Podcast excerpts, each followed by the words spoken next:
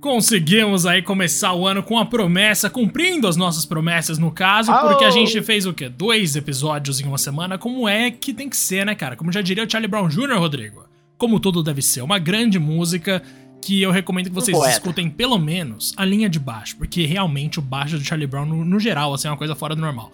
Mas, enfim, Rodrigaço, vamos falar de The Witcher, meu querido? Dá um salve aqui, por favor. Que delícia, hein, mano? Ah, salvezaço, Diego, pra você, pra toda a galera que está nos ouvindo. Sejam bem-vindos a mais um episódio de Two Player Podcast. Como o Diego disse, volta com tudo. E volta com tudo pra falar do bruxão. Mas antes, um recadinho, hein?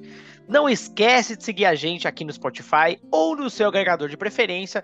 Aliás, ah, nesse tocante aí, é o seguinte... Hoje, vocês sabem, a gente tem um Instagram, que é o arroba two player podcast, sigam lá. E a gente tem a mensagem do nosso queridíssimo, deixa eu só puxar aqui o nome do meu querido. Ó, oh, temos mensagens uh, ao vivaço agora, ah, é. não, A fama não chegou, só então, temos mensagens André. como o negócio tá... Não, o negócio tá acontecendo, Diego. O negócio está acontecendo. Olha, não tá carregando direito aqui agora, mas eu já... Enfim, se eu puder, eu confirmo durante o episódio.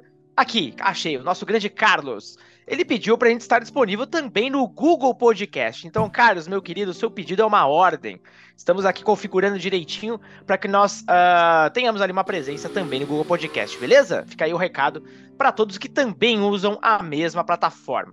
Também não esquece o quê? De seguir a gente no Twitter, no arroba two player podcast one, porque algum belíssimo safado lá sim pegaram e continuam com o nome, mas isso não impede a gente ali de comentar do dia a dia. Mas galera, ó, estamos colocando bastante foco no Instagram, então não esquece de seguir a gente lá.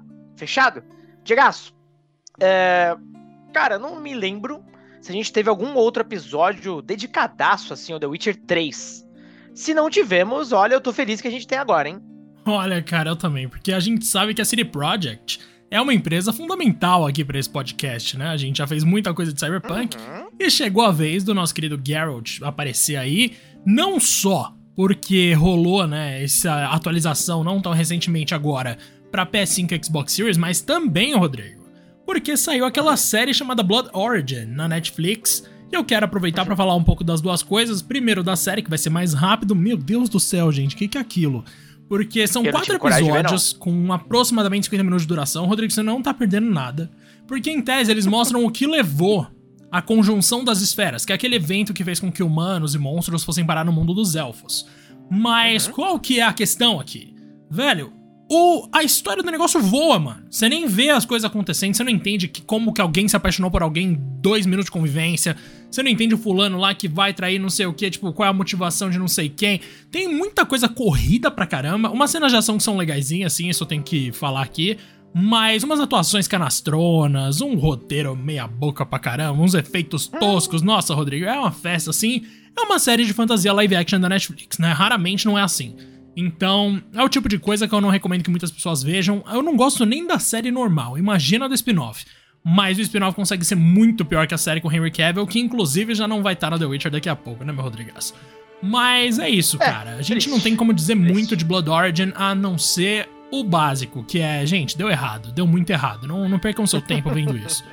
Agora, uma ah, coisa que deu certo, Rodrigo, foi esse updatezinho maravilhoso do The Witcher três na nova geração, porque... Cara, precisava, né? Ver o Geralt rodando ali em sessenta F P S, batendo nos monstros, dando um mortal, cambalhota... Também ali ver uma câmera nova no estilo God of War mais próxima do protagonista foi muito interessante. Eu tô apaixonado por essa nova versão, inclusive eles mudaram até alguns detalhes como cor da água em lugares mais pantanosos. Tá muito mais bonito, Rodrigo, meu Deus do céu, e tá muito mais gostoso de jogar, né? É o jeito assim de, tipo, de manter vivo esse jogo que já é um clássico nessa nova geração, nessa atual geração de P S cinco e Xbox Series, né, meu querido? Cara, total, mostra o como esse jogo era bom, porque... Foi um game que marcou a geração anterior, relançado agora, e o impacto é, como você disse, tão grande parece que quanto antes. Eu tô na minha terceira jogatina e eu tô curtindo mais do que as outras duas, cara. Seja por estar percebendo muitos detalhes, a gente vai falar daqui a pouco sobre isso, uh, que eu não percebi, quests que talvez eu tenha ignorado, mas a verdade é que esse upgrade visual realmente, olha, fez um favor danado pro jogo. É, a verdade é que a performance não era da cara das melhores, né, no P S quatro e no Xbox One. Eu praticamente joguei no, no P S quatro, mas é bem interessante porque quando você já começa essa versão, existe um aviso ali que eles aplicaram alguns mods que foram criados, inclusive, pela comunidade. Então, é, boa parte dessa evolução do Witcher se deve aos próprios fãs do jogo. E não à toa, parece, inclusive, claro, não é necessariamente um jogo tão lindo assim como poderia ser um game nativo de P S cinco ou Xbox Series. Mas vou te falar, essa no- esse novo tapa visual deixou o jogo tão atual quanto muitos outros títulos dessa geração, viu, cara? Ó, é um dos mais impressionantes, continua sendo. O mundo do The Witcher três, pra quem não teve a chance ainda de jogar, é simplesmente espetacular, é uma delícia de ser explorado. As cidades são absolutamente incríveis. É... Uma coisa, Diego, não sei se já passou isso pela sua cabeça, eu nunca me esqueço, sempre quando eu entro pela primeira vez em Novigrad, eu lembro daquele... Uh, de quando a Square falou na época que o Final Fantasy três não tinha cidades e tudo mais, que era difícil fazer as cidades em H D. E quando eu olho uma cidade como Novigrad logo de cara... Porra, Square, me ajuda aí, né, cara? Me ajuda aí. Uma empresa polonesa pequenininha fez isso aí acontecer. Então, torna tudo ainda mais impressionante. Esse jogo é atemporal, velho. Eu gostei da sua crítica gratuita a Final Fantasy treze, Rodrigo. Eu vou lembrar as pessoas de que a gente tem um episódio só sobre esse jogo, que é muito Por favor, bom. Hein? E, maravilhoso mano, eu concordo com você. E uma coisa que eu não lembrava era que Velen era tão grande. Meu Deus do céu. É eu acho que as outras é vezes eu só fiz as missões da história, porque nessa vez agora... Cara, eu perdi muito tempo só navegando por ali, entre as missõezinhas ali, e tem uma coisa em The Witcher que é maravilhosa, que é como eles colocam, tipo, cada mapa, né, porque são quase que mapas separados, são ambientes, assim, tipo, Novigrad, você vai por viagem rápida, Skellige a mesma coisa, uhum. Velen a mesma coisa, Pomar Branco a mesma coisa, então, tipo, é uma parada muito louca que eles colocam ali meio que um tema central pra aquele, pra aquela área, tá ligado? Você tem um senhor feudal muito escroto, que era o cara que era meio que o dono de Pomar Branco, que rende umas missões secundárias maravilhosas. O cara já morreu quando você chegar lá, mas o impacto que ele deixou ainda existe, tá ligado? Depois em Velen você tem as bruxas da floresta, que são aquelas que comem criança e não sei o quê. Mano, em Novigrad você tem o rei dos pobres lá, o rei dos mendigos, como é que fala? Eu não lembro como eles traduziram aqui pro português. E em Skellige ah, você tem sei. toda aquela tribo lá, que é toda amiga da Ciri desde sempre, mas enfim. Mano, é muito legal a divisão, né, de como cada mundo meio que tem uma história interconectada ali dentro, tipo uma história micro, que é só dentro daquele bioma, e uma história macro, que é a jornada do Geralt passando por todos os lugares tentando achar a Ciri. É uma coisa, assim, fantástica, e ele precis... esse jogo precisava de uma repaginação, justamente porque, tipo, eu fui jogar recentemente, comecei a jogar de novo em dezembro, pra fazer umas uhum. matérias pro The Enemy, que é o site onde eu trabalho, né, como vocês sabem, o site de jogos do Omelete, acessem lá, e direto eu publico alguma notícia lá de The Witcher, notícia não, né, algum artigo, contando alguma coisa que aconteceu no jogo, porque eu gosto de escrever esse tipo de coisa. E, velho, é muito engraçado que quando eu tava jogando no começo de dezembro, ou no final de novembro, eu tava pensando, tá, mano, puta, é tão legal quanto eu lembrava, com certeza ainda, né? Nem envelheceu tanto assim, são só sete anos desde que eu joguei pela primeira vez. Mas algumas questõezinhas técnicas nitidamente envelheceram extremamente mal, né? E dentre essas coisas eu vou dizer aqueles trinta quadros por segundo, que era uma coisa muito chata. Então, tipo... Nossa, sim. E também aquele excesso de árvores finas em Velen que travava o seu o seu cavalo no meio do caminho. O carpeado ficava lá preso no meio dos galhos e você pensa, oh, que bosta, vou ter que sair desse cavalo de novo e chamar ele de novo.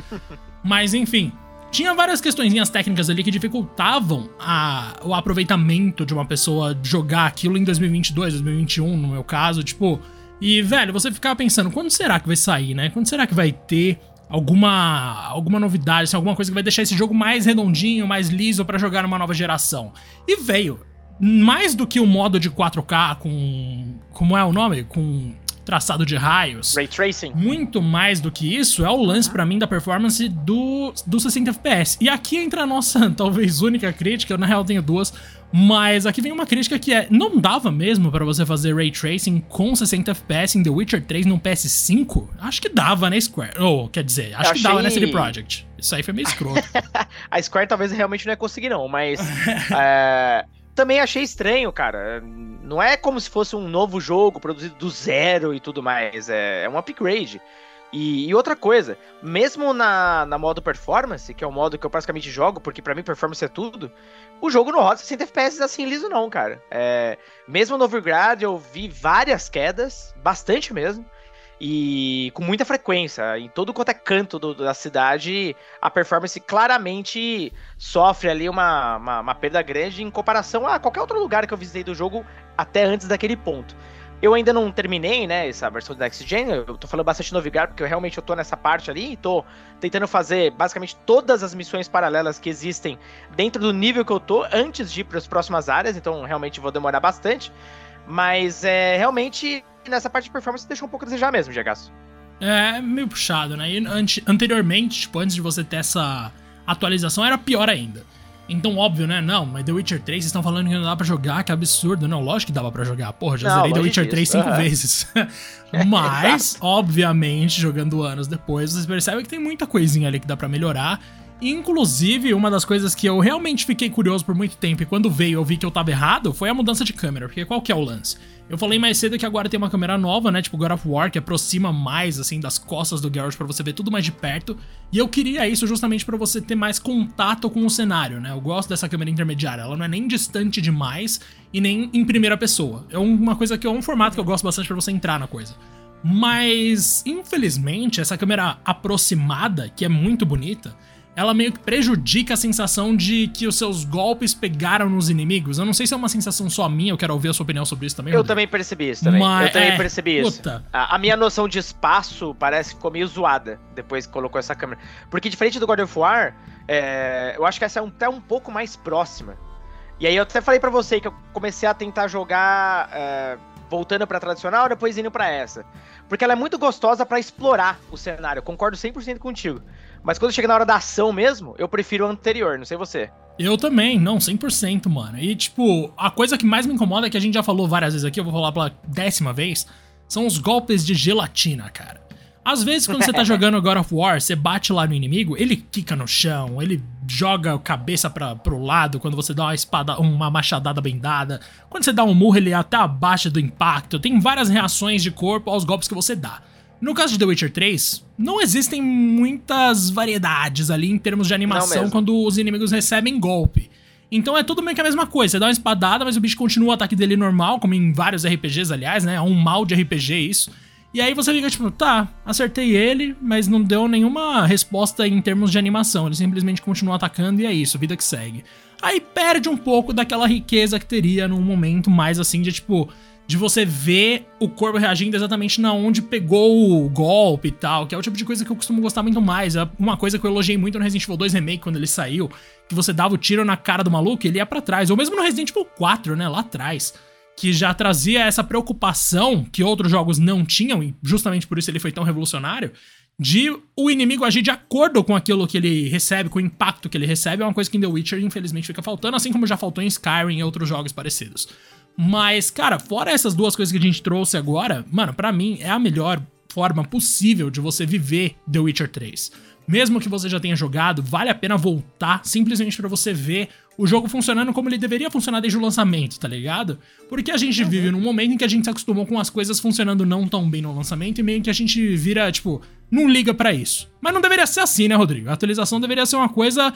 deveria ser uma, uma exceção, não a regra. Todo jogo agora sai cagado e vem a atualização depois.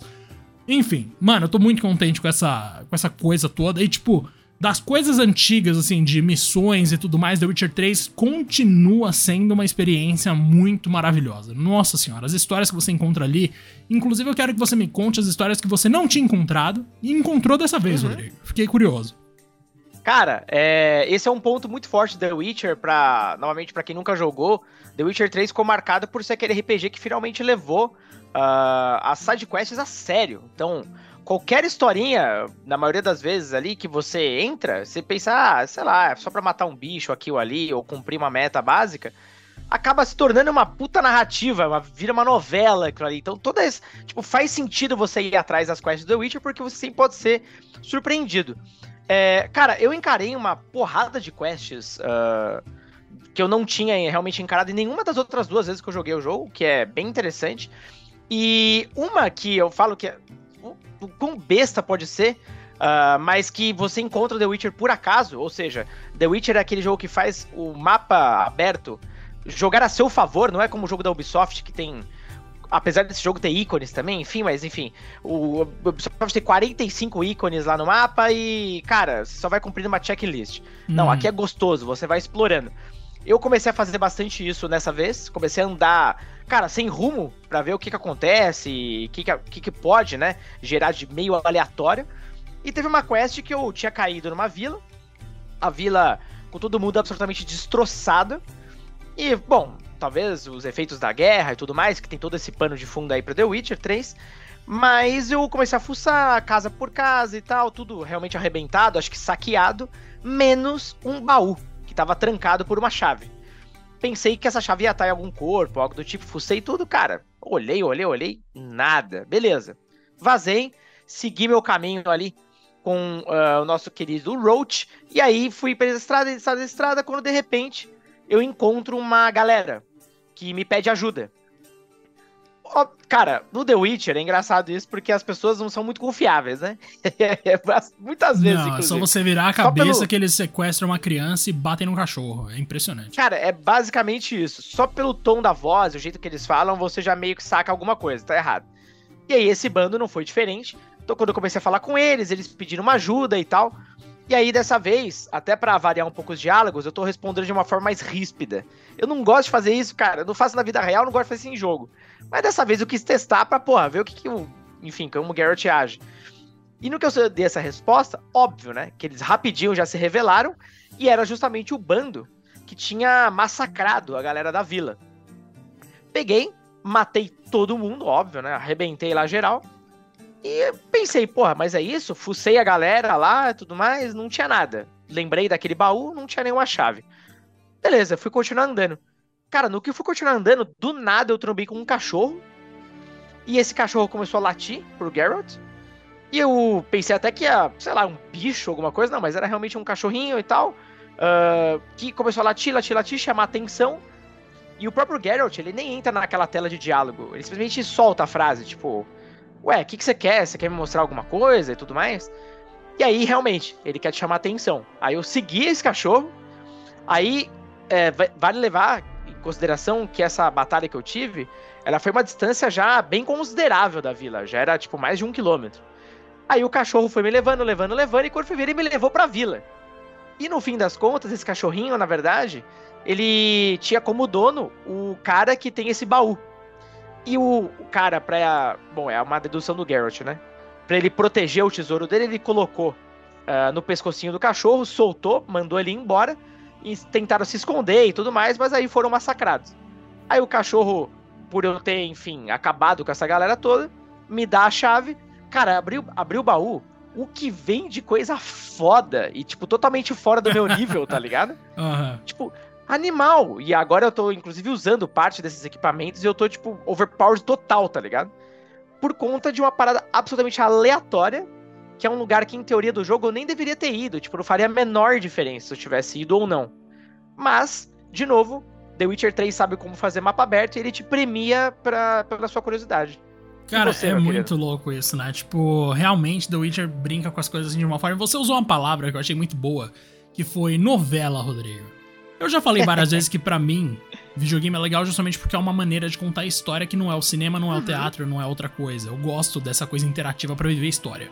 E qual que é o lance? Mano, como The Witcher é uma riqueza infinita de contos e fábulas pra você viver ali, eu gosto muito de uma que rola logo no começo, mano, que é quando você vai conversar com um cara sobre uma mulher que desapareceu. E aparentemente essa mulher desapareceu porque ela foi atacada por algum bicho, né? Mas tem gente que ainda hum. tem a esperança dela tá viva e tal. Aí, você vai lá, persegu... tipo, você segue as pegadas e tal, e você descobre o quê? Um lobisomem, meu Rodrigaço.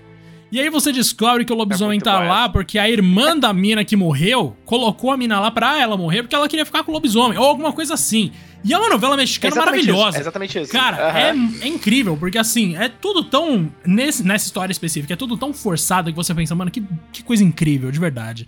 E também tem uma outra, também em Velen, que é a minha região favorita, spa, mano, que é quando você vai naquela torre que a Keira Metz pede pra você ir, que você conhece uma família...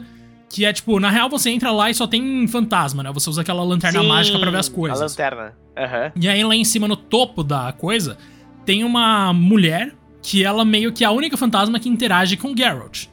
E você uhum. fica naquela de tipo, mano, será que essa mina realmente tá contando a verdade? Ou será que ela é um espírito que tá metendo louco aqui?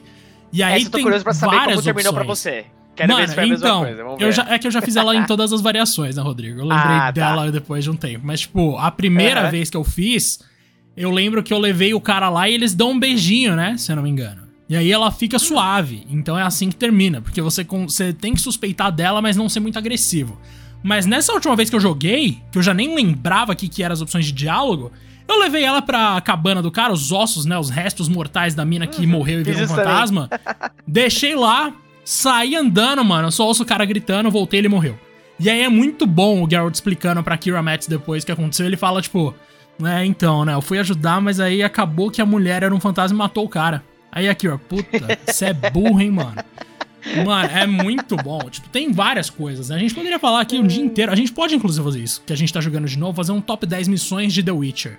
Mas Nossa, o fácil. ponto é, mano, The Witcher nessa nova gera... nessa versão pra atual geração, tá uma coisinha assim que, tipo, quem é fã da série precisa jogar de novo pra ver, pra lembrar, assim, pra ter fresco na memória aquela coisa que muitas vezes a gente não tem. É tão bom quanto a gente lembrava, né, Rodrigo? Não, é, não piorou. É muito bom. Não, não. Pelo contrário. E, Diagaço, uma última coisa que eu queria cobrir aqui, é, especificamente da versão do P S cinco, a C D Projekt Red, ela usou o DualSense para algumas coisas, entre elas, claro, o feedback háptico. Só que, não sei o que você achou, eu deixo, eu deixo ele ligadinho e tá, porque, enfim, acho ele bacana, ele, ele tem alguma, alguns feedbacks ali de, de algumas ações que você faz, tudo mais, mas é, eu acho que é uma oportunidade perdida, que inclusive tá conectado com o que você falou do combate, que é o inimigo parecer uma esponja, não ter feedback nenhum, era talvez usar o próprio efeito do DualSense pra... talvez dá mais impacto, né, na, na, na, nas pancadas que você dá, nas magias. Ele tem, obviamente, alguns efeitos aqui e ali, mas eu achei que ficou não tão bem desenvolvido. É apagada. Uhum. Usou. É. Eu não sei se as empresas terceiras ficam com, tipo, receio de, né, ah, vamos criar tudo isso, sendo que só vai ter um console, aí é sacanagem, não sei uhum. o quê. Mas eu também sinto falta, porque quando surgiu lá atrás, quando a gente ainda tava todo mundo jogando Astros Playroom, esquecendo que aquilo era um jogo demo e não um jogo de fato, mas, mano, tava todo mundo pirando com DualSense. E eu também. Mas aí agora a gente vê que, tipo, pouquíssimas empresas sabem usar o DualSense, sabe? Tirando... E são só as first party que fazem direito, porque as terceiras, uhum. assim, raramente conseguem acertar, meu. É meio, é meio triste, eu concordo com você. Mas, cara, é aquilo, né? Um dia talvez a gente veja, mas controle... Cara, é impressionante como controle bom nunca é usado da maneira certa, tipo, no seu tempo de vida, e depois a gente vai lembrar do DualSense e falar, nossa, tinha tanto potencial, né? Eu tenho certeza que vai ser isso. Mas, uhum. cara... Eu tô, eu tô jogando The Witcher direto, eu vou voltar aqui, a gente vai voltar a falar disso aqui com certeza. Uma outra coisa que eu esqueci de falar, tem uma quest nova que rola em Velen com os caras lá do, da Igreja do Fogo, que é bem qualquer coisa, assim, mas eu recomendo pra quem quer simplesmente ter um frescor, né, uma sensação de, nossa, uma coisa nova aqui e tal. É, é legal, é divertidinha, mas o lance mesmo é só que, tipo, agora chegou a versão definitiva definitiva. Essa é a versão que você tem que jogar se você for jogar The Witcher em dois mil e vinte e dois ou daqui pra frente. Se você já jogou, saiba que sim, vale muito a pena você voltar. E eu vou começar a publicar lá no nosso grupo do Discord, que você consegue entrar por meio do link que a gente deixou no Twitter, arroba dois player podcast um, que eu tô fazendo um álbum de fotografia só com os animais do mundo de The Witcher, Rodrigo. Eu já tenho foto de galinhas, eu já tenho foto de gatos, eu já tenho foto de vacas, eu já que tenho isso? foto de tudo que você imagina, cara. Mas é só animal doméstico. Ah, que maravilhoso. Quer dizer, animal, animal, né? Não conta monstro nem nada, eu tô fazendo um monte de coisa, eu tô adorando. Coisa maravilhosa, cara. Pra essas e outras, né, cara? Olha quanta coisa The Witcher. E olha que a gente dedicou aqui um episódio que... curtinho, só pra gente realmente dar um tapa aí nessa nova geração. Porque esse game, cara, olha... dá pra ficar, como o Diego falou aqui, horas e horas e horas divagando. Porque são muitos detalhes. É... Não é à toa, né, Diego? The Witcher três colocou a C D Projekt Red uh, num, num foco global pela primeira vez. Claro, The Witcher um e dois fizeram o seu... seu sucesso aqui e ali, mas nada, nada, nada comparado a, a The Witcher três e depois o que viria a ser também Cyberpunk, enfim. É, agora, né, Diego, a gente fica naquele hype, né? Como que vai ser aí a próxima geração de The Witcher? Afinal de contas, vai ser mais focado na geração atual, imagino eu. E ainda, acho que primeiro deve vir o quê? O remake do primeiro, né? O remake do primeiro, que era uma coisa que a gente precisava, né? O dois, pra quem não jogou... ainda dá pra jogar um pouco, tipo, tranquilo. É okay. E é uma, é okay, e é uma historinha é. divertida, tá? O dois era um bom jogo, né? Ele já era um indício ah. de que a franquia tava em ascensão. Mas o primeiro uhum. envelheceu mal demais. Nossa senhora, o primeiro é, é impossível, é impossível. Não, é, é injogável, é injogável. Tipo, então o remake bem, dele é, é, bem, é bem urgente, bem útil, assim. Total, não só do ponto de vista de gameplay, como a forma como a história é contada e tal, tipo, é muito bizarro algumas coisas. O The Witcher três já é um jogo realmente muito mais maduro em todos os aspectos. E, bom, o recado é... Acabo de ouvir esse episódio aqui, vai jogar, pelo amor de Deus. Eu tô louco pra jogar, já gasto. Já tô me preparando, inclusive. Eu também. Eu tô preparado pra quando chegar a escola do Lince. A gente fala mais sobre isso numa próxima, mas The Witcher quatro, que já é uma realidade, já tá em desenvolvimento. Mas vamos ver, meu Rodrigues, vamos ver. Eu, eu não sei. Eu vou jogar Gwent agora, porque é a coisa que eu mais gosto de fazer em The Witcher. Hum. Mentira, é a segunda coisa que eu mais gosto de fazer. A primeira é jogar a história. Mas é isso, Rodrigues. Um abração pra você, pra quem ouviu, e tamo junto. Um abração, meu querido. Um abração, galera. E até o próximo episódio.